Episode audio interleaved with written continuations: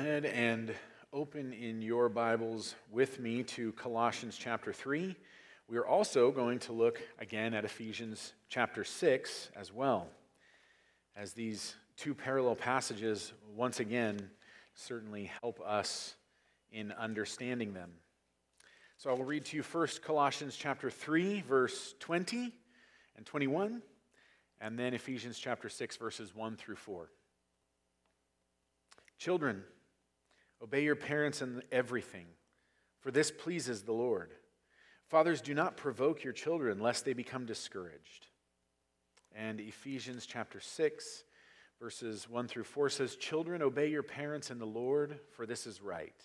Honor your father and mother. This is the first commandment with a promise, that it may go well with you, and that you may live long in the land.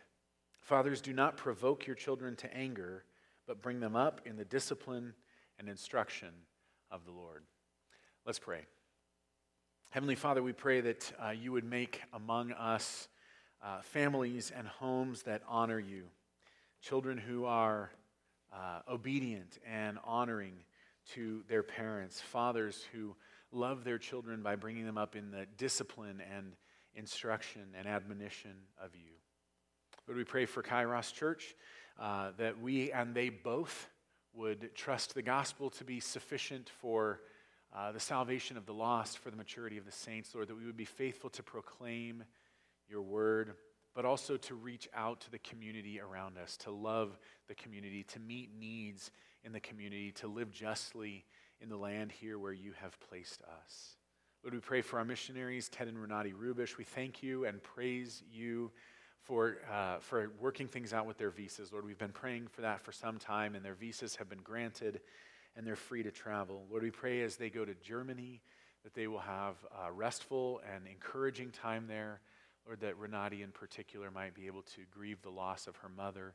And Lord, as they will likely be with us uh, in the fall, we look forward to that as well and ask that you would give them safety in their travels and great joy here together with us. Lord, we uh, we want to lift these requests up to you that they have asked us to pray for as they've expressed uh, difficulty um, just with COVID and the reality of, of things there in Sri Lanka and the difficulty it's been on them, Lord. Uh, we pray that you would just give them endurance through the burdens of whatever's going on there. Um, Lord, we, we want to pray with them as they have requested that there would be more access to vaccine and more opportunity for people to get vaccinated. And, uh, and, and as they have not been vaccinated, Lord, we, we pray for their health uh, in, in that place as well, uh, and that they would stay well and able to serve um, those around them. Lord, we pray that their ministry would be uh, effective in not only maturing believers and, and helping to make healthy churches, but also uh, to call new believers to yourself, and, uh, and that you would be saving the lost through the work that they are doing there. Lord, may the word sound forth from us in all places and at all times. May uh, may the gospel, may we take seriously the charge and the command to take the gospel out of this building and, and into our worlds, into our homes, uh, to our neighbors, to our coworkers and friends and family. Lord, give us open eyes to understand your word today. But even more than that, give us soft hearts to obey it. And we ask these things for your glory and in Jesus' name. Amen. We continue to unpack in these two books what is uh, just uh, in a genre called household code, as Paul continues to give instruction to both, uh, well, first wives and husbands, and now children and fathers. This is a very important text for us to consider in many ways. Um, a couple I want to share with you just before, well, several, but, but I, I, think, I think this is a really important text, as well as what we've seen previously because I, I think if we were to, uh, to ask people what are some of the greatest sources of pain and difficulty in their lives, we would probably hear them say marriage and parenting. And we have addressed marriage, and I think oftentimes we, uh, we find in our homes and in our marriages difficulty as we stubbornly refuse to obey God's word about what it means to love our wives and respect our husbands. But here we get instructions to, to parents and to children. And I think this is a, a, really important thing for us to understand as well. And this is kind of a u- unique set of instructions given in these two places. And I want to share with you uh, two reasons why I think these, um, these instructions to children and also to parents uh, should, should cause us to see this as, real, as a really important issue. Uh, maybe that we don't see at first glance. And so before we get to that first point, I want to draw out two ways in which these texts show an incredibly high regard for children. And in no particular order, first and foremost, we see that, that out, basically outside of Scripture, in, in other writings where household code, instructions of how to operate in a house or, uh, or organization, there are never instructions given to children. Children were not valued in this, in this Greco Roman society. They were disposable. Uh, if you didn't want them, you could just throw them out in the street and let them die. Literally, they were not valued, and there was no reason writing to them.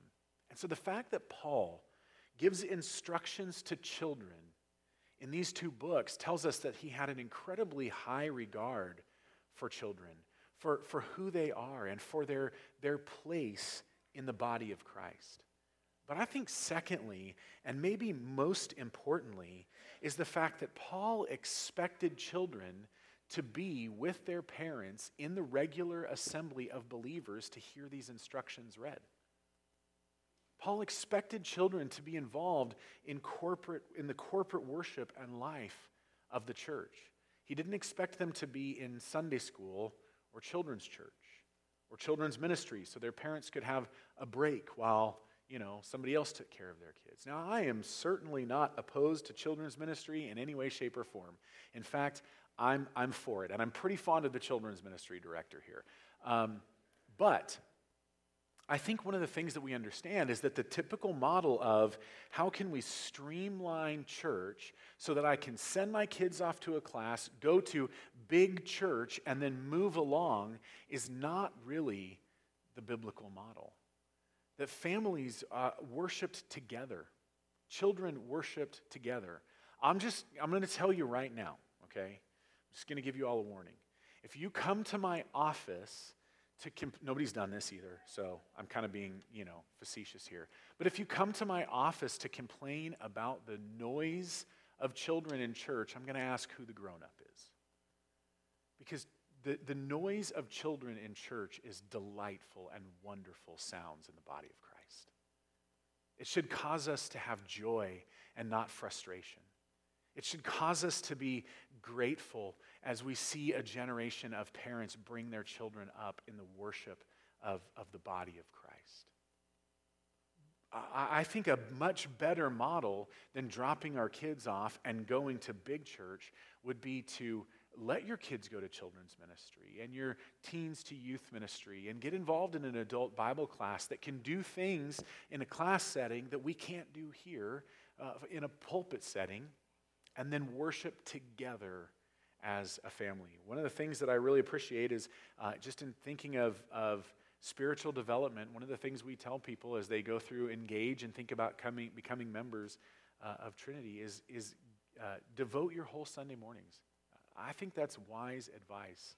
I think it's good use of time to invest your whole Sunday morning here at Trinity and, and let your kids get some of the things that they need there, but then also let them participate here.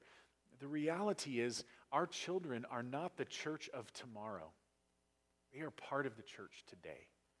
And they matter today, and they should be present and with us today. And so, Paul's instructions to children is both unusual and extraordinary and shows an incredibly high regard for children, for their well being, and for their participation uh, in the life of the church. And because Paul starts with children, and by the way, in, in, uh, in all of Ephesians and Colossians here, he always starts with the, the, the party that is uh, submissive and then the party that is authoritative. And so he addresses wives and then husbands, children and then parents, and slaves and then masters. And we find that pattern being uh, lived out here again. And so we're going to start with instructions to children.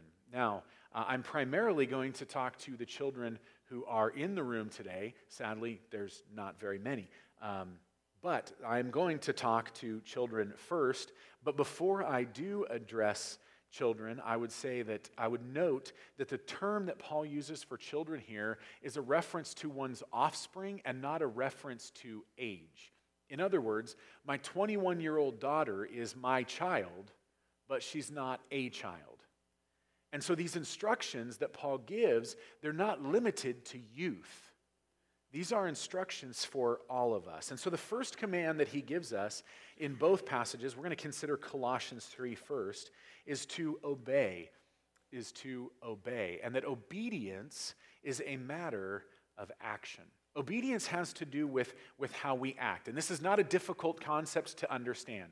When your parents tell you to do something, you are to do it. And one of the things we say often in our house, and, and, uh, and this goes for all of us in regards to what God asks of us as well delayed obedience is disobedience. Delayed obedience is disobedience. We, we are to do what our parents ask when they tell us. Teens, you are still under the instruction and authority of your parents, and you are to obey them. Adults, you are still the children of your parents, and obedience might look very, very different, but we're going to talk about how uh, adults can relate to their parents. And kids, for, for the kids who are in here and the teens, it's obvious that you are still children, and you are simply to obey. But the reality is, it, it, what is simple is not always easy. Because oftentimes when we give our kids instructions, they prove to be what they really are little sinners. It's like the one thing we don't have to teach them, right? You have to teach your kids how to do everything but sin. It comes built into them. And so, just because obedience and the concept of obedience is simple, it doesn't mean it's, that it's easy. It's hard work, but we have to do it. And Paul gives us two kind of guidelines in your obedience to your parents. First, and we've got these two on bullet points up here, he says to obey in everything. Notice in Colossians chapter 3 verse 20, he says, "Children, obey your parents in everything." You don't get to pick and choose what you obey. When your parents tell you to obey, you do what they tell you when they tell you because they are an extension of God's authority in your life. they are the ones whom God has put in control of your life. But second, you're told to obey Jesus first. You're told to obey Jesus first. In Ephesians chapter 6, notice that what Paul says is not obey your parents in everything. He says, Children, obey your parents in the Lord. Now, what does it mean in the Lord? Is he saying that only children have children only have to obey their parents who are believers? Is this is this uh, uh, are the parents what are in the Lord? And so, if your parents are not believers, you don't have to obey them. I don't think so. I think in the Lord here qualifies what the parents are asking of us. So if your parents ask you to do something that is wrong, you should not do it. I know real examples of kids who have been asked by their parents to do illegal things, like steal or cheat or lie. In those situations, you have an allegiance to obey Christ first. And so you are to obey your parents in everything as long as their instructions don't violate what God has told you to do. But secondly, you're not just to obey your parents, you're to honor your parents. You're to honor your parents. And honor is a matter of the heart. I mean, we've probably all been told to do something and begrudgingly obeyed. That's not what Paul is calling us to here. He doesn't just want us to obey our parents, he wants to obey our parents with the right attitude. In Colossians 6, we're told, Children, obey your parents in the Lord, for this is right. Honor your father and mother. This is the first commandment with a promise. We are to honor our parents. When your parents tell you to do something that you don't want to do, you still have to do it, but you also have to do it respectfully, whether you like it or not. And sometimes our hearts aren't right, but that's when we work on our hearts and we preach the gospel to our hearts and we remind ourselves of God's word that we're not only to obey our parents, we're to honor our parents. But kids, children, teens, young, whoever you are in here, uh, Paul doesn't just give us these commands and say, okay, now do it. He doesn't say, obey and honor your parents and that's it. He gives us actual reasons for why we should obey our parents. And so, uh, number two on your outline there, I want to look at reasons for children to obey and honor their parents. Reason number one, we've got uh, some additional slides here. There we go. Reason number one is that it is pleasing to God. This, this should be enough. If for no other reason, you should obey and honor your parents because it pleases the Lord. In Ephesians chapter 6, verse 1, we're told, Children, obey your parents in the Lord, for this is right. This word right means fitting. It's fitting. It's, it's, uh, it, it's in place to obey your parents. But also in Colossians chapter 3, we're told even more clearly children, obey your parents in everything, for this pleases the Lord. There, you should obey and honor your parents for no reason other than, than it is pleasing to God. That should be enough. But it's not the only reason that Paul gives us for obedience. He says it's not only pleasing to God when we obey and honor our parents, it provides quality of life. Now, how many of you, you don't have to actually raise your hand, but I would ask the kids and teens, or even all of us for that matter, how many of you woke up today just thinking, I hope today's a really bad day? I mean, I hope today doesn't go well. I hope everything goes wrong. I hope it's frustrating and, and just nothing goes right. Well, one of the reasons Paul gives us for obeying our parents is that it may go well with you. Verse 3 of Ephesians chapter 6, after calling for obedience and honor, says to obey and honor your father and mother that it may go well with you. I know oftentimes when we're young, it doesn't seem like it, it doesn't feel like it, but it is good, it is for your good that you are to obey your parents. Life, I mean, at least this is true in my house, and I've had the conversation lots of times with my kids, asking the question does it ever go well for you to disobey? And of course, the answer is no. It never goes well. It is more miserable in our house to disobey than it is to obey, and it should be that way. Obedience provides quality of life, but thirdly, it's not just quality of life that is promised here, it's quantity of life. What's better than having a good day? Having a long life of good days. Paul doesn't just say, Children, obey your parents so that things will go well for you. He says, Children, obey your parents and honor them that it may go well with you and that you may live long in the land. The only thing better than a good life is a long, good life. And so, children, obey your parents. Do so with respect. Show them the honor that is due them as the God given authority placed in your life for your good and understand that even though you don't understand it now, it is, it is given to you for your happiness and for your good. Before we move on, by the way, that's my instructions to kids. Before we move on to parents, I want to I want to say something to the adults in this room about this matter, and that is that uh, the in in Ephesians chapter 6, verse 3, or 2 and 3 rather, this, um, this verse that Paul quotes, honor your father and mother that it may go well with you and that you may live long in the land. It's a quote of Exodus chapter 20, in Exodus chapter 20, verse 12. And it is a commandment that was not given to a nation of children. It was given to a nation of adults. It is not just those under 18 who are to honor their parents. We are all to honor our parents. And I think if we were to trace this out throughout the Old Testament, which I'm not going to do this morning, one of the primary ways we see that we're called to honor our father and mother is to care for them when they can't care for themselves. They devoted themselves to our care when we could not care for ourselves, and we are to devote ourselves to their care when they cannot care for themselves. But, but no matter what your age in this room today, you still have a responsibility before God to honor your father and mother.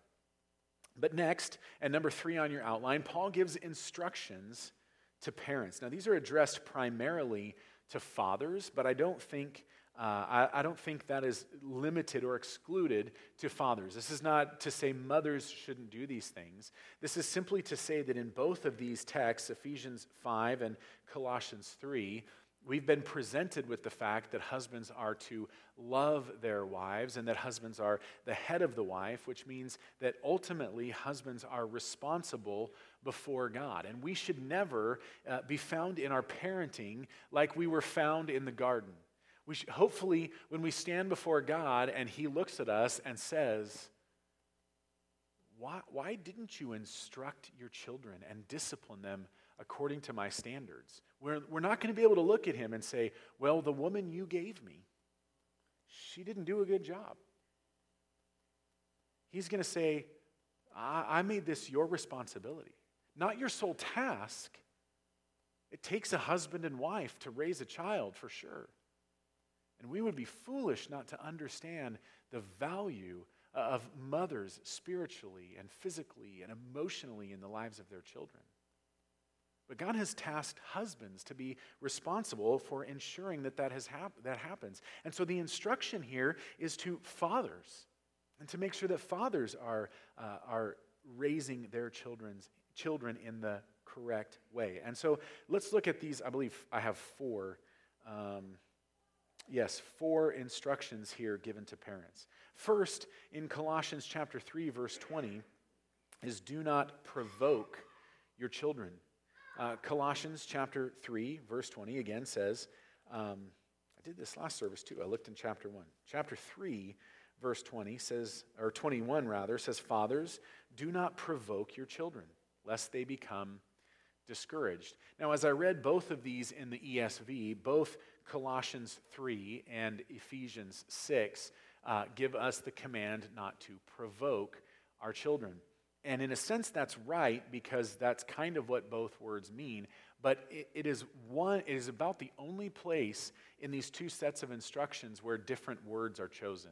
The same word for children, of course, the same word for fathers, the same command to obey. Almost the, the instructions where they're similar almost line up perfectly uh, in language in both books, except here.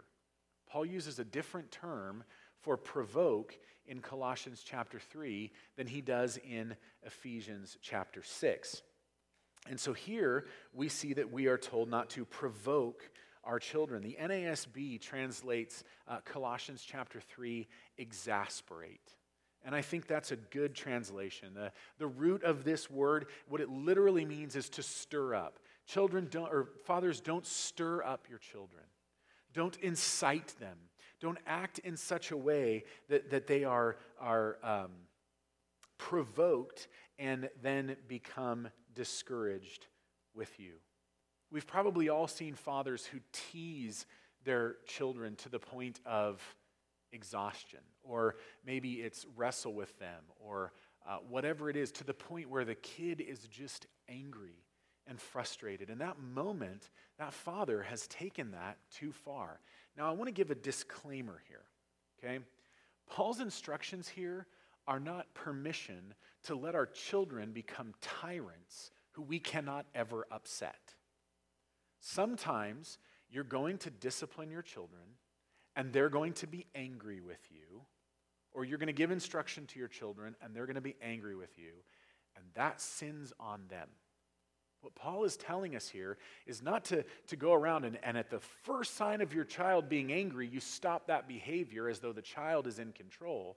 No, what he's saying is that our actions can't be such a way that causes that. When our children get angry with us, it should be because of something sinful in them, not because of something sinful towards us.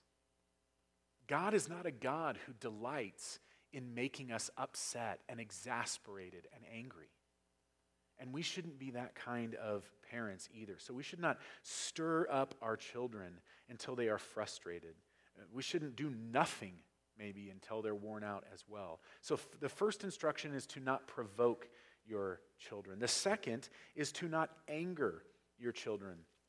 In Ephesians uh, chapter 6, uh, note here that fathers are told not to provoke their children to anger. Provoke to anger is one word. The root of, of that word, uh, provoke to anger, is the word anger. NIV translates this uh, word as embitter. Don't behave in such a way that would give your children a reason to resent you. These concepts aren't far off, but, but they are different. Uh, don't, the first one is to not wear out our children. And the second is to not, not act in such a way that our children would have uh, a reason to be angrily bitter at us. Thirdly, we are told to give godly discipline to our children, to give godly discipline to our children. Now, I think what primarily comes to our mind when we hear this is what often gets called punishment. But I think this has a much bigger scope than just that. There are two types of discipline there is formative discipline, and there is corrective discipline. And for some reason, when it comes to disciplining our children, we think primarily in terms of corrective discipline. But if you knew somebody who uh, got up early in the morning, prayed, read their Bible, went to work, kept their life in order, went to bed on time, got up early, and, and did the things necessary for their health, you might say that they were disciplined. That's formative discipline. It's discipline on the front side before something goes wrong. It's discipline that leads to health and well being and happiness. But a lack of, of formative discipline usually results in more need for corrective discipline. And so when we don't, when we don't practice formative discipline, there's oftentimes something that goes wrong. There is a reason why health insurance companies and, and life insurance companies uh, connect your, the, the results of your formative discipline to how much you have to pay to get corrective discipline. Because sometimes when things go wrong, something needs to be cut out. But hopefully, if we're being healthy on the front side, we need much less of this on the back side. Churches need formative discipline. We, our, our adult Bible classes and this hour, this is formative discipline. It is good habits we create and things we do to hopefully avoid corrective discipline. But when things go wrong, sometimes we do corrective discipline as well. Our kids need this as well. If all we're doing is responding to our kids, doing nothing until something goes wrong, and then punishing them, that's going to break down. That's not our best. Uh, that's not our best uh, way to lead our kids. We are to invest in our children spiritually. But I want to make a bold statement here, and I would encourage you to consider this, and, and I will defend it, but here it is. To fail to discipline your children, both in formative and corrective ways, to fail to discipline your children is the same as murder. To fail to discipline your children is the same as murder. I know that's a big statement, but Proverbs 19 18 says, Discipline your son, for there is hope. Do not set your heart on putting him to death. To not care about the well being of our children, both physically and spiritually, is to set our hearts on, on their death. To, to fail to discipline our children, both in terms of raising them up the right way, but also correcting sin, teaching them that sin is painful, that sin always has destructive consequences and is hurtful in our lives and destroys relationships, is setting our minds on their death. Hebrews is clear that God disciplines those whom he loves. And that, that, he, that an illegitimate child does not get any discipline. It should be the same in our lives. Proverbs 13 24, whoever spares the rod hates his son, but he who loves him is diligent to discipline him. Proverbs 22 15, folly is bound up in the heart of a child, but the rod of discipline drives it far from him. I know spanking is not as popular as it once was. I, uh, I mean, I think there's a, a, biblical case to be made for it, and I'm not here to debate anybody on that, but I think we could probably all turn on the news tonight and see whatever it is we're doing to discipline our children is not working very well these days. I'm not saying you have to spank your kids, but I'm saying your discipline should not be something that they like or enjoy or appreciate. these time ins that we're seeing in schools where you misbehave in class, you go to the principal's office, you get a snack and a pat on the back and sent back to class, it's not going to work. Because discipline is for the purpose of teaching our children that sin is painful and comes with unpleasant consequences and breaks relationships. To not be willing to discipline our children or to leave the discipline to their mother exclusively is to hate our children, to set their minds on death, and to not be willing to, to drive folly far from them. But I would ask this question. I think this is the most important question uh, when we consider discipline. And that is what is the tone of your discipline? What is the tone of your discipline? I think far often, more often than not, it's not the type of discipline that people balk at, it's the tone of our discipline.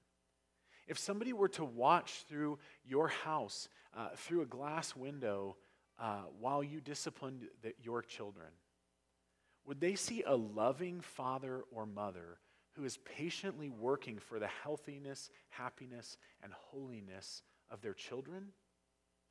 Or would they see somebody who was working for their own self protective comfort? Do you discipline your children to get what you demand out of them? Be that respect or obedience or comfort or ease? Is it your circumstances you're concerned with or is it theirs? Discipline isn't pleasant. Hebrews is clear on that. All discipline seems painful for the moment, but yields the peaceful fruit of righteousness. Do you discipline that you might have the peaceful fruit, or that your children might have the peaceful fruit of righteousness? See, when God disciplines us, He doesn't discipline us for His comfort, He doesn't discipline us for His ease of circumstances. And how do we know that? Because we're about to come to his table today and remind ourselves of his willingness to abandon his position, to, to uh, set aside the demand for respect and honor and worship that he deserved, and to be treated with contempt and hate, to even be killed, to, to show no regard for his own comfort, so that he might rescue us from our sin. That's the point of discipline. You can't discipline your children for your own demands. You have to discipline them for their good. What is the tone of your discipline of your children? Because it matters. How you understand God will, how you discipline them will, will be how they understand God. And it's a great opportunity to share the gospel with our kids, but we can't do it when the tone is all off and wrong. One of the things I'm very careful of in our, in our house is to never tell my kids that what they're receiving from me is punishment. I try and use moments where they need discipline to remind them that it was Christ who was punished in our place. But that loving fathers, like a loving God, discipline us for our good, so that it might yield in their lives the peaceful fruit of righteousness. Certainly, I don't always get it right. We get angry, we demand respect.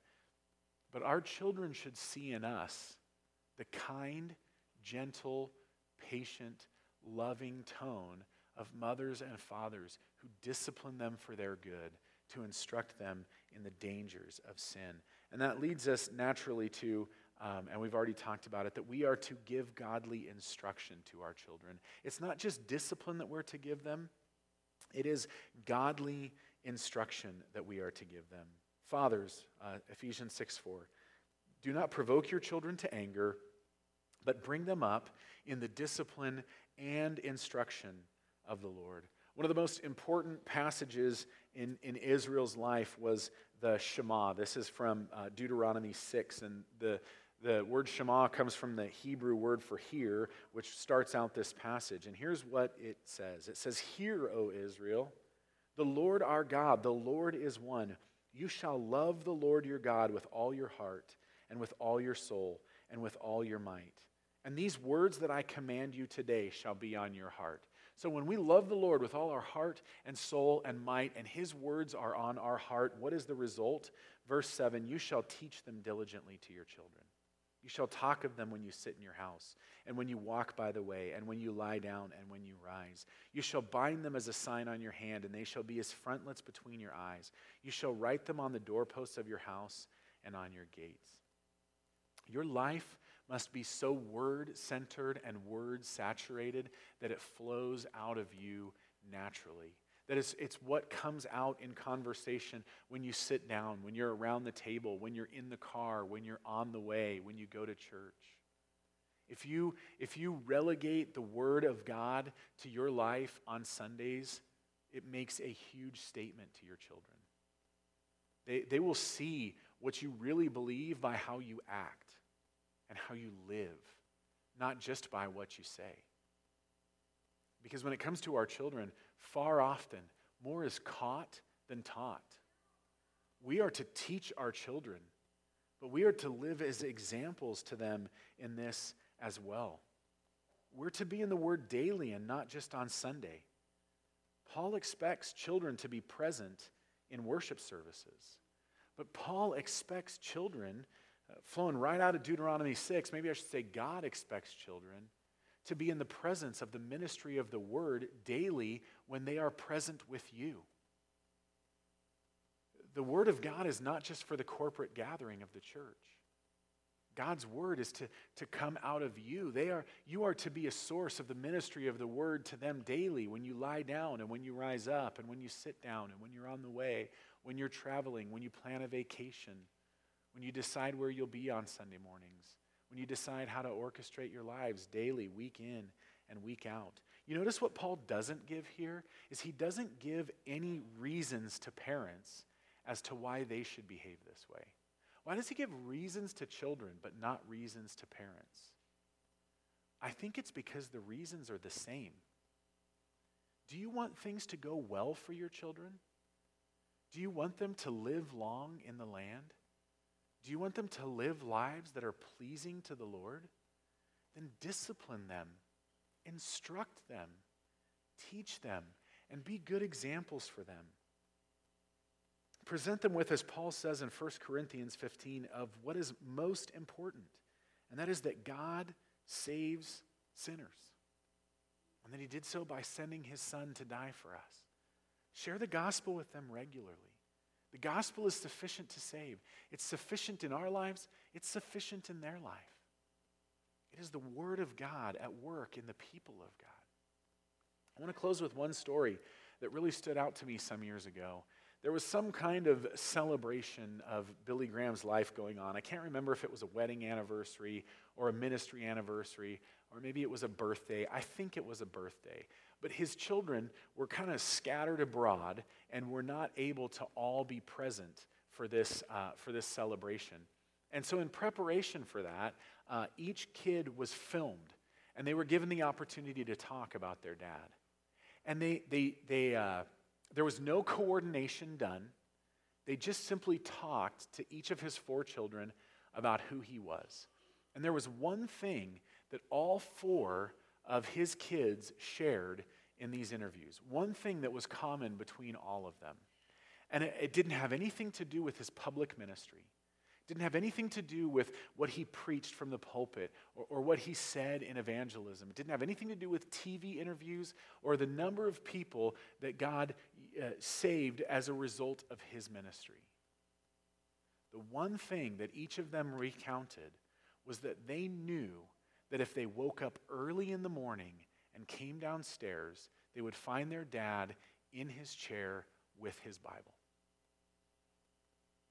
And the impact there was that they saw in his daily personal priorities what he said in his public persona. He didn't go out there and put on a show and then go lived differently.